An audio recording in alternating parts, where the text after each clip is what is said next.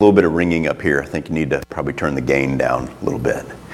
So, as we celebrate Father's Day this morning, I want to talk about what difference does a father make? No matter what your experience is with your earthly father, you have a heavenly father. And without heavenly father, we would be destroyed. God is the only one who stands in between evil and us, and we would be absolutely destroyed. He's a father who looks after you. Does he protect you from absolutely everything? No. And many times we complain about that. But again, without him, you would be destroyed. If you're here today, it's because of him. It's because he's made a way for you to be here. He's drawn you here. It's because he loves you. Scripture tells us that God not only protects us, but it says that he disciplines those he loves. God disciplines those he loves. Why does he do that?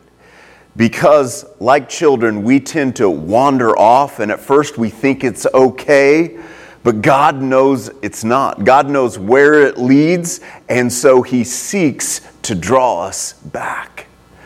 Without a father, we would be destroyed. Now, one of the ways that God works in our lives is that he wants to provide an earthly father. And if you didn't have an earthly father that was active in your life, I want to share with you today that you are able to have father figures in your life. One of the things that I prayed for not long after coming here and pastoring was I began to pray for a spiritual father. God had blessed me with a grandfather in my life, a father in my life, and I was blessed immeasurably through them. They were very active in my life. They protected me, they directed me towards the Lord, but as I began to pastor, I needed something more, and so I prayed for a spiritual father. And as many of you know, God gave me that for 14 years. I had a spiritual father, someone that I could look to, someone that I could pour my heart out to, someone who would give me direction. And if it were not for him, there is no way that I would still be standing here today pastoring. There's no way. I would have hit the road. And that's one of the things I want to talk about this morning is the difference that a father makes, because if you are a man here today, whether you have physical children that are yours, you are able to make a difference in someone's life because you are able to be a father figure. Each of us need that. So if you're someone who needs that, I want to share with you today that you can pray for that and God can provide that. If you are someone here who's able to do that, I want you to know that you can make an unbelievable difference in someone's life. This morning I want to look at a scripture that talks a little bit about this. It's found in the book of Malachi, which is the Old Testament. And I want to look at the 4th chapter because it's going to talk about the difference a father can make, and that in that we're also going to look at some of the negative. And the reason we're going to look at some of the negative is so that we can see the positive.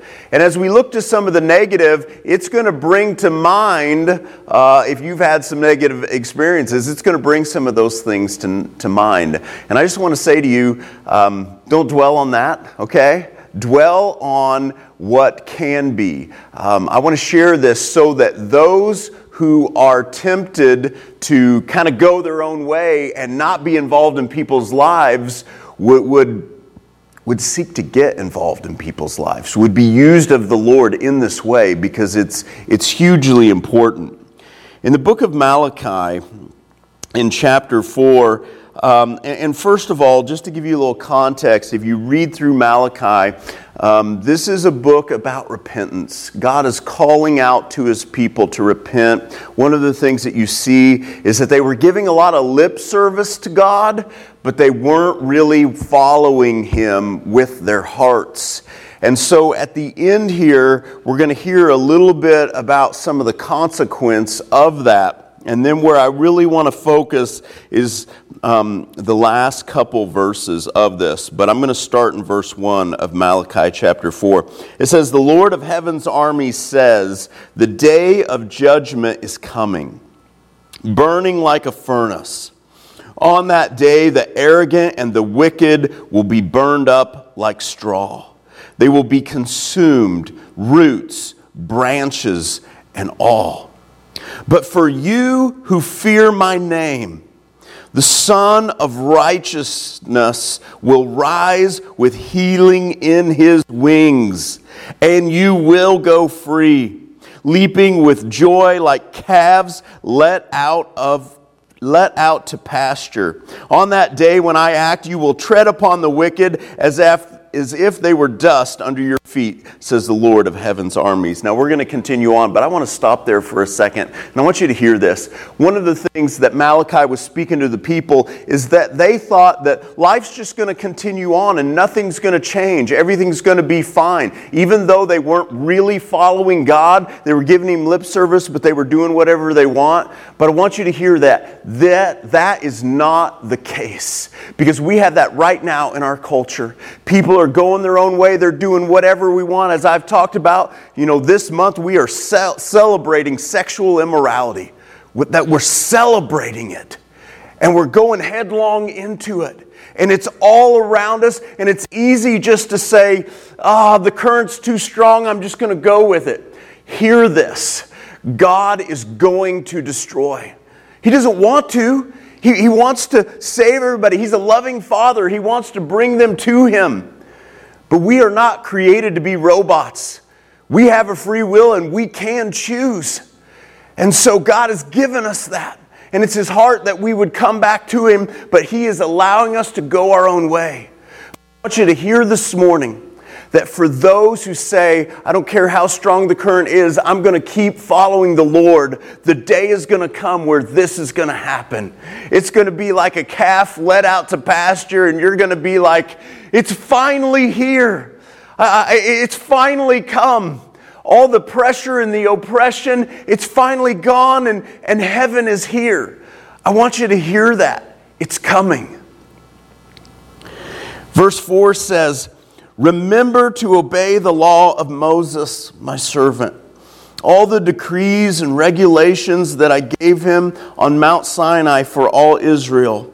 And then in verse 5 it says, "Look," and this is where I'm going to focus, "I am sending you the prophet Elijah before the great and dreadful day of the Lord arrives. His preaching will turn the hearts of fathers to their children and the hearts of children to their fathers. Otherwise, I will come and strike the land with a curse." Now, what's that talking about? Well, if you go to Luke chapter 1, verse 17, I'm not going to go there right now, but it makes it very clear that this is talking about John the Baptist when it's talking about Elijah. It's talking about John the Baptist. John the Baptist was preparing the way for Jesus, and what did he preach? He preached a message of repentance. But one of the things that we see right here is that it was all about turning the hearts of the fathers back to the children, and then it says the children back to the fathers. What's that about? Well, one of the things that we see in our society today is that people are all about themselves. And I got to tell you that being a father is not about yourself. Being a father is all about other people. It's about giving your life away. And so one of the things that we see is that when fathers begin to say, it's all about me, guess what? What are the children going to do? Well, the children are going to turn their hearts away too, because they need a father. All of us need a father. We were created to have a father in our life, and we have the Heavenly Father if we will receive Him. But we're also created to have other fathers in our life. That's why I prayed for a spiritual father. Because I'm never going to get to the point that I don't need people, someone speaking into my life. You have people that are speaking into your life. And to some extent, you get to choose that. And we get to choose, am I going to have someone speaking into my life that's going to speak the word, like Mike was talking about, that's going to speak what God says? Or am I going to have people speaking into my life that tell me what I want to hear, that tell me that the path I'm going, even though it's leading away, even though it's destructive, is okay? We get to choose that. But I want you to hear this. I want you to see something at the very end of that, though. At the very end, it says, "Otherwise I will come and strike the land with a curse." There is a curse that comes when fathers say, "It's all about me and I don't care about anybody else." There's a curse that comes, and we are living in part of that. And I want to talk about part of that, not so that you can get discouraged and be like, "Oh man, this is awful." But you need to hear this so that you understand the importance of being a father if you're able. And if you're a man here today, you are able to be a father figure. And there are so many that need it. Part of the curse that's come upon just the nation where we live right now, and this is worldwide, okay, but just the nation where we live right now, because men don't want to be fathers. Men want to continue to be boys, which is, I'm going to do whatever I want, when I want, and I'm not going to lay my life down for anyone. What has come because of that? Well, first of all, we murder over 600,000 children a year in this nation, mostly because men don't want to be fathers. I don't want to be bothered by that. I got things to do. I got things I want to pursue. So we murder. When we don't murder, okay? Let's talk about when women are brave and they say, "You know what, I'm not going to murder here." Well, even then, many times men say, "You're on your own." And so we end up with so many single-parent families. Why? Because men are saying, "I don't want to be a father." What happens in those situations? Well, again, I don't want to overwhelm you, but I'm going to throw up some statistics here, okay, on the screen. So, first of all, 63% of youth suicides are from fatherless homes, 5 times the average.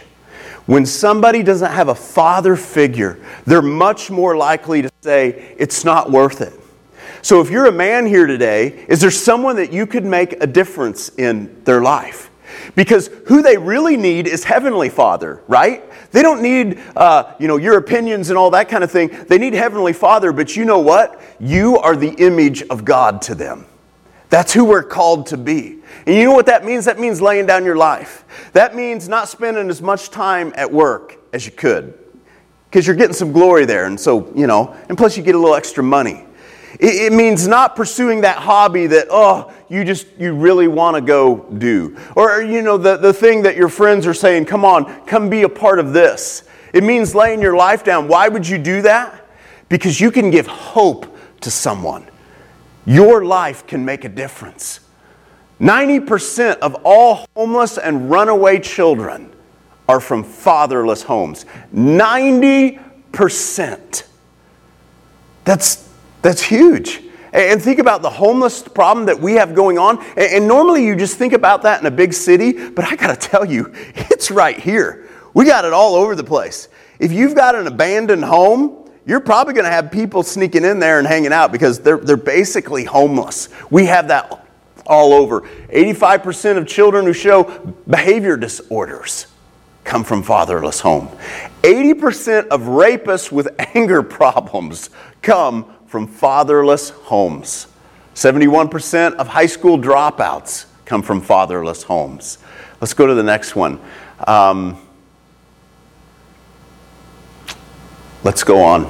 I've got just a bunch of these, and I just don't want to. Let's go to the next one. Next one. Next one. One more. Yeah, it's overwhelming. All right, that's good. My point here is just to say, fathers can make a difference, and right now we're living under a curse, okay? We're living under a curse. Why? Because we have said, "It's all about me." And we can't change that in our nation, but we can change it in our own heart. And we can say, "You know what? I'm going to make a difference. And part of that is saying, if you're a man here today, part of that is saying, I'm going to be faithful to my wife, and I'm gonna stick it out. That was one of the things that I was blessed with. I did not have a perfect father. I did not have a perfect grandfather. They had issues. But you know what? Both of them stuck it out.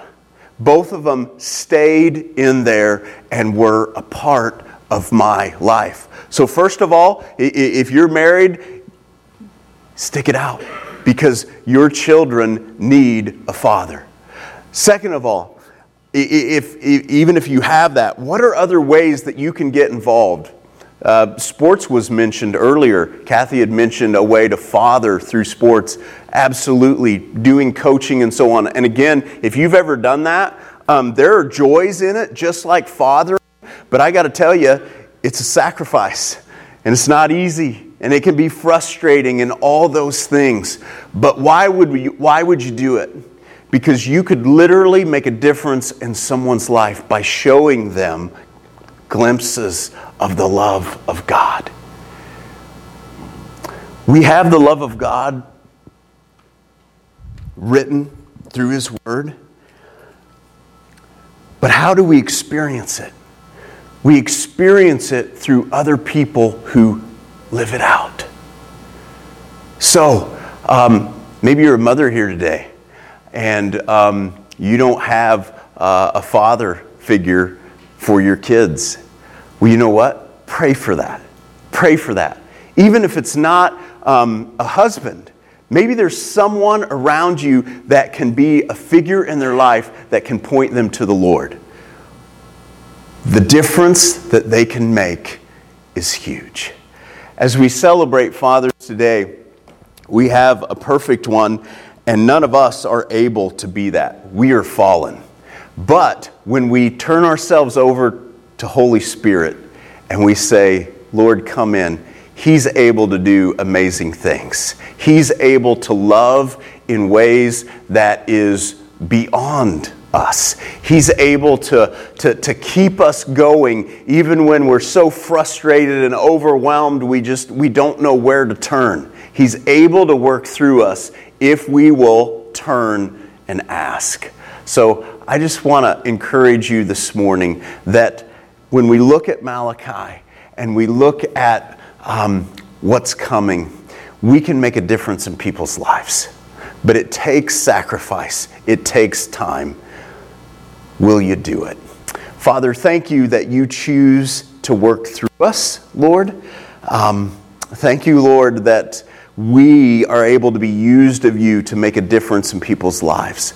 But Lord, there are so many temptations for us to turn our hearts towards that can pull us away, things that we get a whole lot more glory for than pouring ourselves into a young person's life. But Lord, that's what you've called us to. And you've called us even to pour our lives into older people, because we're all in a place, Lord, where we constantly need a father. So Lord, I pray that you would give direction for those here who need that. And I pray, Lord, that you would move in the heart of those who are able to provide it. Because we're able, Lord, when we're willing, because you are willing to do it through us. Lord, we praise you, we love you, and it's in Jesus' name we pray. Amen. If you would